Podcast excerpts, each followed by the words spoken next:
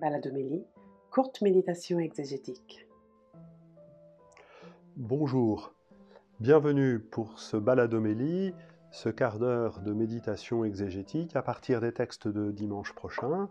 Je suis le Père Éric Morin du diocèse de Paris, du service biblique Évangile et Vie, et nous allons donc euh, découvrir ensemble, réfléchir ensemble à partir des textes que la liturgie nous propose pour le dimanche de la Trinité, euh, des textes qui ne parlent pas directement du mystère de la Trinité, euh, mais sur lesquels les pères se sont appuyés euh, pour formuler ce dogme dans, les 3e et 4e siècles.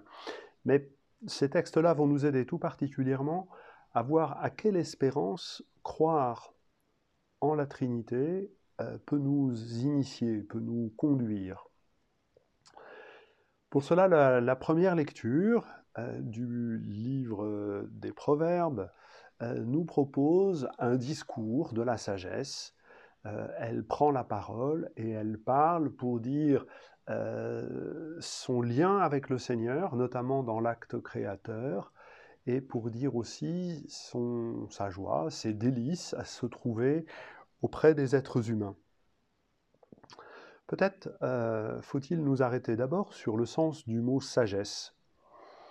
Euh, être sage, euh, dans le monde biblique, cela signifie être compétent, avoir du savoir-faire. Et ça se dit au premier lieu des artisans, des techniciens. Ils ont le tour de main qui convient pour faire ce qu'ils doivent faire selon euh, l'art de leur métier. les, les, sages en Israël vont s'emparer de cette notion pour réfléchir à quel est le tour de cœur qu'il faut pour vivre l'alliance, la sagesse qu'il convient d'avoir, d'acquérir pour prendre les bonnes décisions au bon moment afin de vivre dans l'alliance. Et le principe, la couronne, la racine de cette sagesse, toutes les expressions sont employées dans le livre des Proverbes, le principe de cette sagesse, c'est la crainte du Seigneur, ce savoir totalement dépendant, tenu, entre les mains de Dieu. La particularité du texte que nous lisons, euh, c'est de renverser les choses et de parler de la sagesse de Dieu. Et je crois qu'il faut ne pas avoir peur de faire fonctionner l'analogie. Le savoir-faire de Dieu, la sagesse de Dieu, c'est son savoir-faire, justement, sa compétence. En matière de création, il sait faire. Il a le tour de main le tour de mots pour façonner son œuvre, pour la convoquer, pour la faire tenir devant lui. La sagesse de Dieu, c'est euh, cette capacité inhérente à Dieu, non seulement à créer, mais également à conduire sa création jusque dans son alliance. Et ajouterions-nous, jusque dans la vie éternelle, même si ce n'est pas la problématique exactement proposée par le livre des Proverbes. Voilà, aussi, euh, la sagesse de Dieu va-t-elle pouvoir prendre les traits prophétiques hein? Elle proclame, comme les prophètes, si vous prenez le temps de lire le début du chapitre 8, elle est exactement comme les prophètes, à se tenir à la place sur les portes de la ville pour appeler, pour annoncer, pour proclamer un message. Et elle justifie l'authenticité de son message par ce rôle qu'elle a pu tenir dans l'acte créateur, elle était avant toute chose parce que c'est la première à avoir été engendrée, c'est la première à avoir été faite par le Seigneur, pour garder la traduction liturgique la plus simple théologiquement, et tout a été fait à partir de cette sagesse, de ce savoir-faire.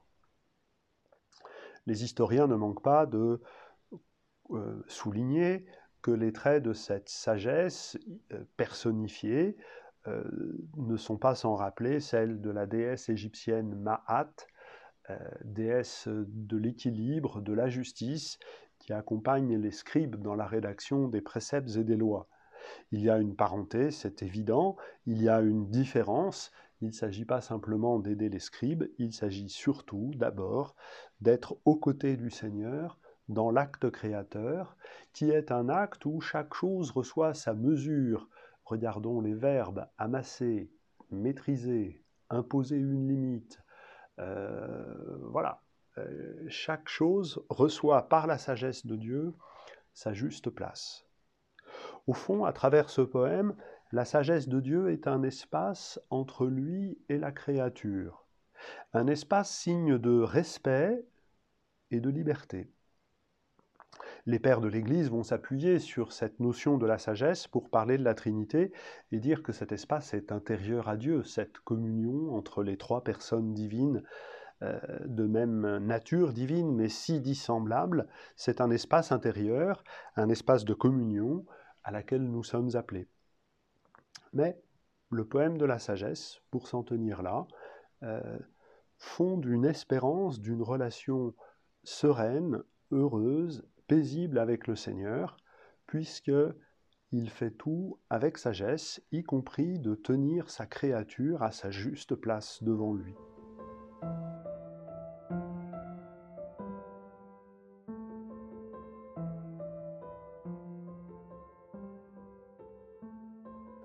La deuxième lecture, euh, dans la lettre aux Romains, au chapitre 5, va nous permettre d'aller un peu plus loin avec ce très beau texte euh, de la lettre aux Romains, qui est une pause, hein. ce paragraphe est une pause dans le développement.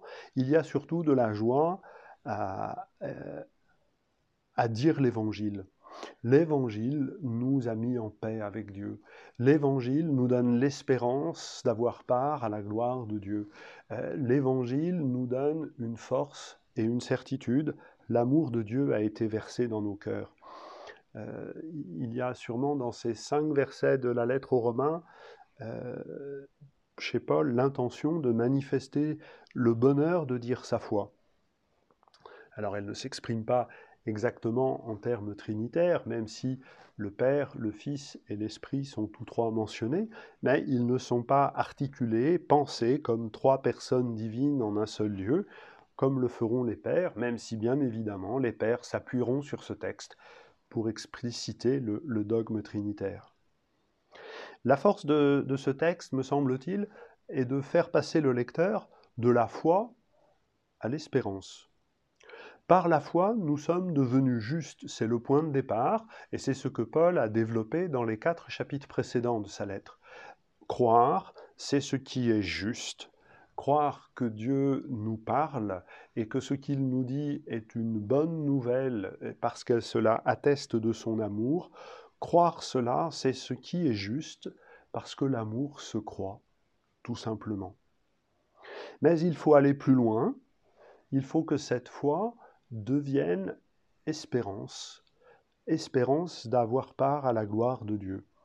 Et qu'est-ce qui nous permet de faire cette, ce passage, la prise de conscience euh, du don de l'Esprit qui nous est fait, euh, l'Esprit que Paul appelle en d'autres lieux des arts, non pas un acompte, mais des arts, c'est-à-dire un don qui ne sera jamais retiré et qui annonce un versement bien, bien plus important et, bien plus conséquent. Donc l'esprit, ces arts, nous permet de faire l'expérience de l'amour de Dieu, euh, qu'on peut aussi euh, comprendre dans le langage paulinien, la fidélité de Dieu à son projet.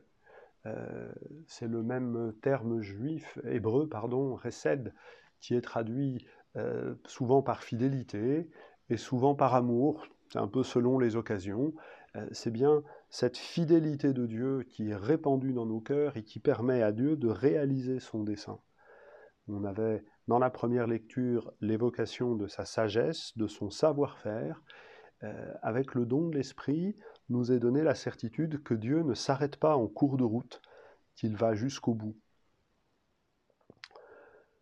L'expression de notre foi euh, trinitaire euh, contribue à ce passage de la foi à l'espérance.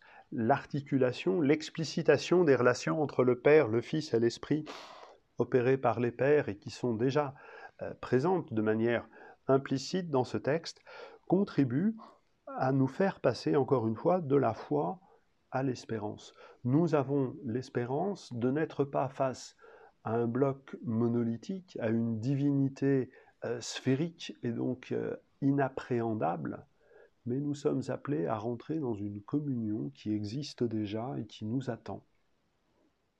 Alors, c'est un contraste avec notre situation présente, laquelle est marquée par la détresse, le texte le dit explicitement, et puis avec cette belle manière de faire en reprenant euh, au début de chaque phrase la proposition euh, qui terminait la phrase précédente, la détresse produit la persévérance, la persévérance produit la vertu, la vertu produit l'espérance. Il y a donc un chemin qui se fait entre maintenant et la pleine communion divine, partager euh, la gloire de Dieu tel que le Paul le dit explicitement. Voilà un beau texte, euh, je crois, qu'il faut euh, avoir souvent en tête. L'espérance ne déçoit pas, l'espérance ne trompe pas, et cela fait écho avec cette autre phrase du chapitre 8 de la lettre aux Romains, Rien ne nous séparera de l'amour du Christ. Voilà des convictions fortes qu'il nous faut avoir fréquemment à l'esprit.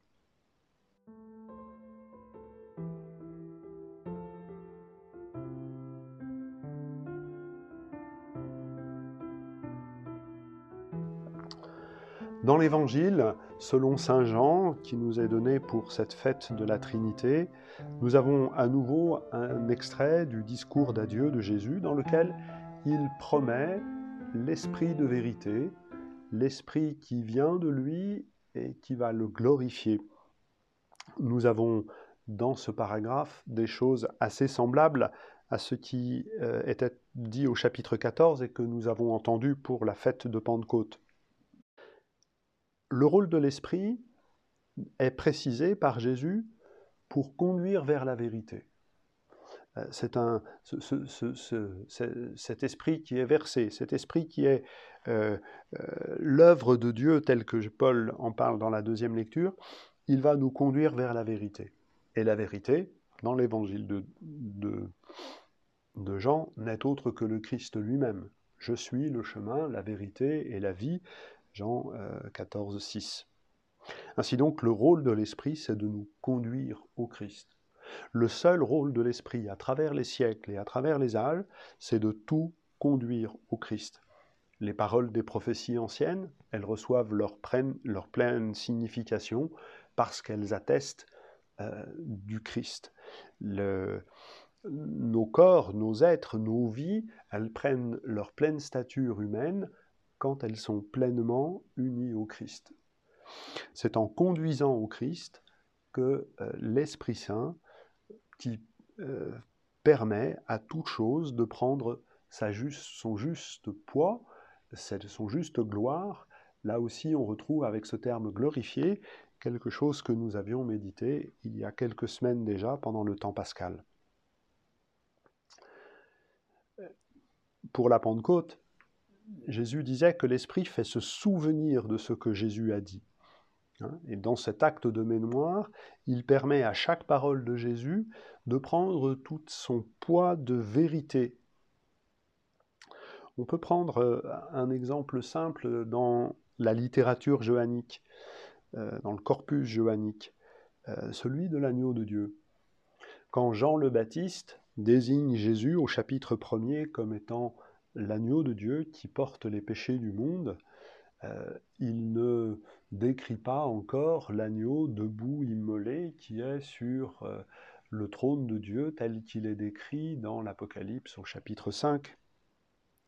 Mais de cette désignation un peu ambiguë, parce que dans la langue araméenne qui est celle de Jean-Baptiste, il y a une homonymie entre le serviteur et l'agneau, et les poèmes du serviteur souffrant comparent le serviteur à un agneau dans le livre d'Isaïe. Aussi, est-ce que Jean veut-il dire voilà le serviteur de Dieu qui va lui obéir comme un agneau obéit à son, pasteur, y compris pour le pire? Toujours est-il que c'est l'Esprit qui nous conduit vers la vérité tout entière et nous permet de confesser au pied de la croix quand euh, Jésus est crucifié que l'on lui donne le coup de lance et qu'on ne lui brise pas les jambes, que Jésus est bien l'agneau pascal, lui dont pas un seul des os n'a été rompu, selon les prescriptions, euh, pour choisir l'agneau que l'on va sacrifier pour célébrer la Pâque. Le sang de Jésus est comme le sang de l'agneau pascal qui vient protéger, vivifier euh, pour passer euh, de ce monde au Père. C'est l'Esprit Saint qui permet aux paroles de Jésus de prendre leur poids de vérité et de nous entraîner dans cette communion tout entière, puisque cela nous unit avec le Fils, cela nous unit dans la communion du Père et du Fils, où euh, l'Esprit joue un rôle essentiel d'unité et de communion. Voilà quelques éléments à partir des textes que nous euh, célébrerons dimanche prochain pour essayer de voir comment les pères de l'Église se sont appuyés sur les textes pour nous offrir l'espérance de la foi trinitaire. Je vous remercie de votre patience et je vous dis à la semaine prochaine.